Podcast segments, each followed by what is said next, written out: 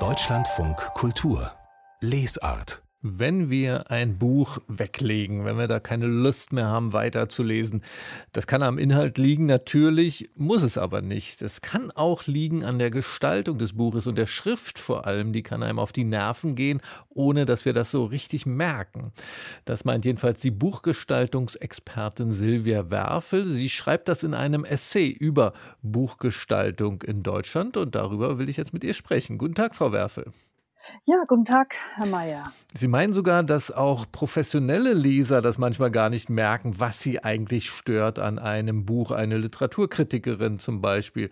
Was kann einen denn da an der Gestaltung eines Buches so abbringen vom Lesen?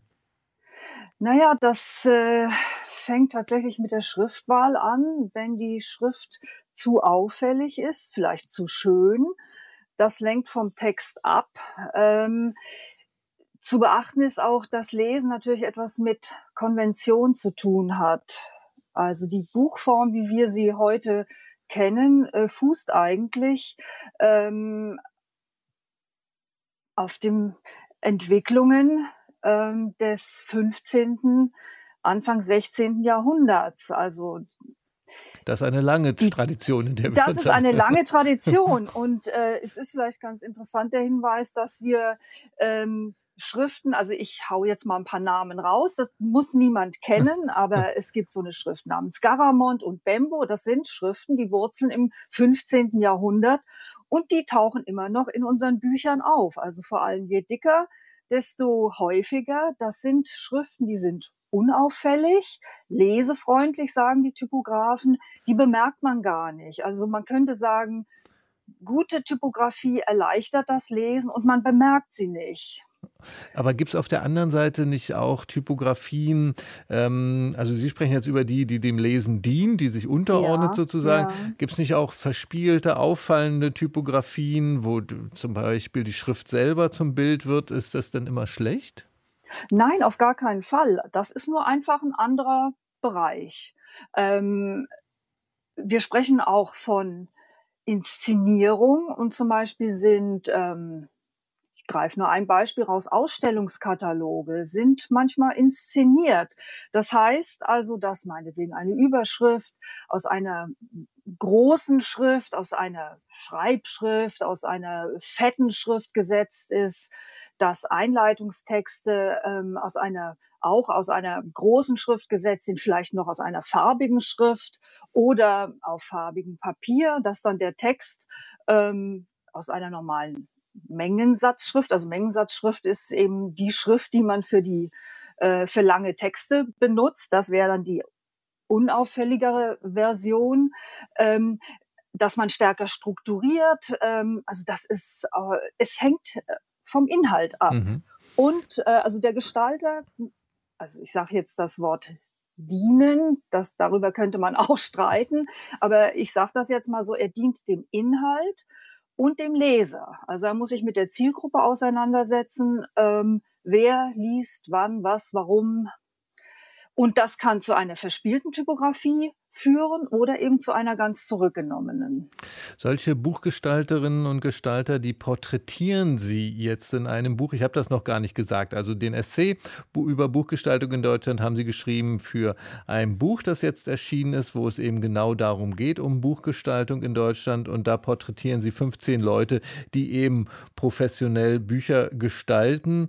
Ähm, und für die Buchkunst in Deutschland und diese Gestaltungsfragen äh, schreiben Sie in Ihrem Buch, da ist ein wichtiger Einschnitt ausgerechnet das Jahr 1990 gewesen. Also politisch ist natürlich klar, da hat sich viel verändert ja. in unserem Land mit der Wiedervereinigung. Aber was hat sich denn da an der Buchgestaltung verändert? Sind da vielleicht zwei Schulen aus West und Ost aufeinandergestoßen?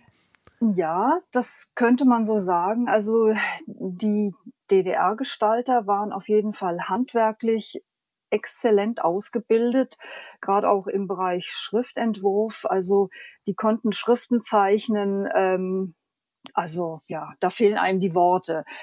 Bedingt äh, oder begründet liegt das darin, dass sie ähm, oft sich die ähm, teuren Satzgeräte in den 70er Jahren, 70er, 80er Jahren fand ja ein technischer Umbruch statt.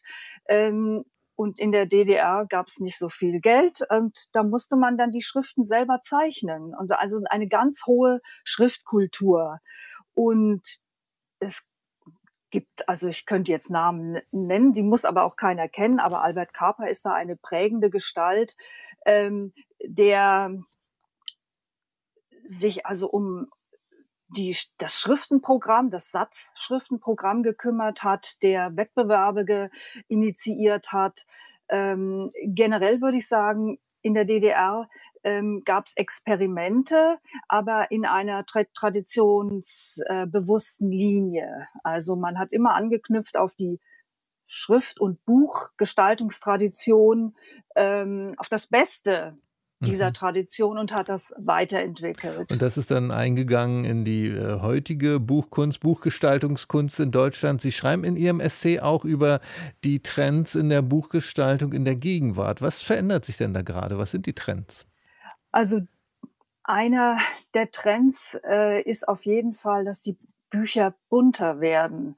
Ähm, also das Normale ist eigentlich, dass der Lesetext schwarz gedruckt wird. Und ähm, mittlerweile ähm, wird verstärkt äh, Farbe eingesetzt, um Inhalte zu strukturieren. Also das spielt jetzt in der Belletristik vielleicht nicht so eine Rolle, aber in Sachbüchern oder eben ja in auch wieder Ausstellungskatalogen. Ähm, ein Trend ist ähm, zum Beispiel auch das Lesebändchen. Mhm. Das ersetzt äh, das Lesezeichen. Ähm, das ist schon fast ähm, in, in der Belletristik ja, Standard, würde ich fast sagen. Was auch ein Trend war, der äh, mir aufgefallen ist und über den wir hier in der Sendung auch schon öfter gesprochen haben, dass in den letzten vielleicht so 15 Jahren, würde ich mal sagen, viele neue Verlage gestartet sind, kleine Verlage oft, die sehr viel Wert auf Buchgestaltung gelegt haben. Gerade vielleicht auch im Gegensatz oder in Absetzung von den Möglichkeiten des digitalen Lesens heute. Ähm, ja. Würden Sie denn sagen, dass diese neuen, kleineren Verlage da auch nochmal so einen Schub ge gegeben haben für eine gute Buchgestaltung in Deutschland? Das kann man auf jeden Fall so sagen. Das, das stimmt. Also da gibt es ganz äh, spannende Verlage, ähm, wobei ich noch betonen will, es geht immer um die Einheit von Inhalt und Form. Also einfach jetzt äh, eine tolle Gestaltung, ein opulenter Einband mit Prägung und Goldschnitt. Äh, das muss zum Inhalt passen. Mhm. Wenn das nicht aufeinander oder aus dem Inhalt entwickelt ist, dann ist es hohle hohles Dekor. Und tatsächlich die, äh, auch die jungen Verlage, darf ich vielleicht zwei nennen? Ja, machen Sie, unbedingt. Also äh, das sind jetzt, muss ich zugeben, äh, wahrscheinlich persönliche Vorlieben, aber äh, ich finde es ganz toll, was der Verlag das kulturelle Gedächtnis, ähm, ja, anbietet. Und das kommt natürlich alles aus den Inhalten, die, ähm, also das, die, die Philosophie ist, ältere Texte neu zu entdecken, sie unter Umständen neu zu übersetzen, mit Nachwörtern äh, ähm, dann auch zu begleiten und Bezüge zur Gegenwart offen zu legen. Und diese Bücher sind nicht nur inhaltlich interessant, sondern die sind eben auch wunderbar gestaltet. Und das wäre jetzt auch ein Trend, weg vom Umschlag, also vom Schutzumschlag.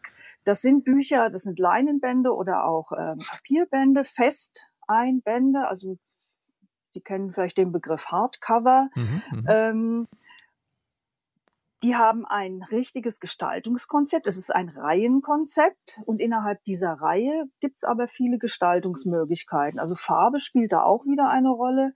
Äh, die Bücher haben alle oben am Kopf, also äh, am Buchkopf, ähm, einen Farbschnitt, einen sogenannten. Und das ist abgestimmt auf das Farbkonzept des jeweiligen Buches. Und übrigens, das ist auch nicht nur Schnickschnack, das hat äh, historisch die Bedeutung, es ist ein Staubschutz. Also das wäre auch ein Trend, dass Bücher ähm, Farbschnitte haben. Und wir werden ja. in Zukunft aufmerksamer durch die Buchhandlung gehen, nachdem Sie uns aufmerksam gemacht haben auf neue Entwicklungen, neue Trends ja. in der Buchgestaltung in Deutschland. So heißt das Buch, das Silvia Werfel herausgegeben hat, Buchgestaltung in Deutschland. Dazu hat sie ein sehr interessantes Essay geschrieben, dazu, was sich entwickelt in jüngster Zeit. Auf diesem Feld im Waldstein Verlag ist dieses Buch erschienen, hat knapp 90 Seiten, 15 Euro ist der Preis. Ich danke Ihnen sehr für das Gespräch, Frau Werfel. Ja, ich danke auch.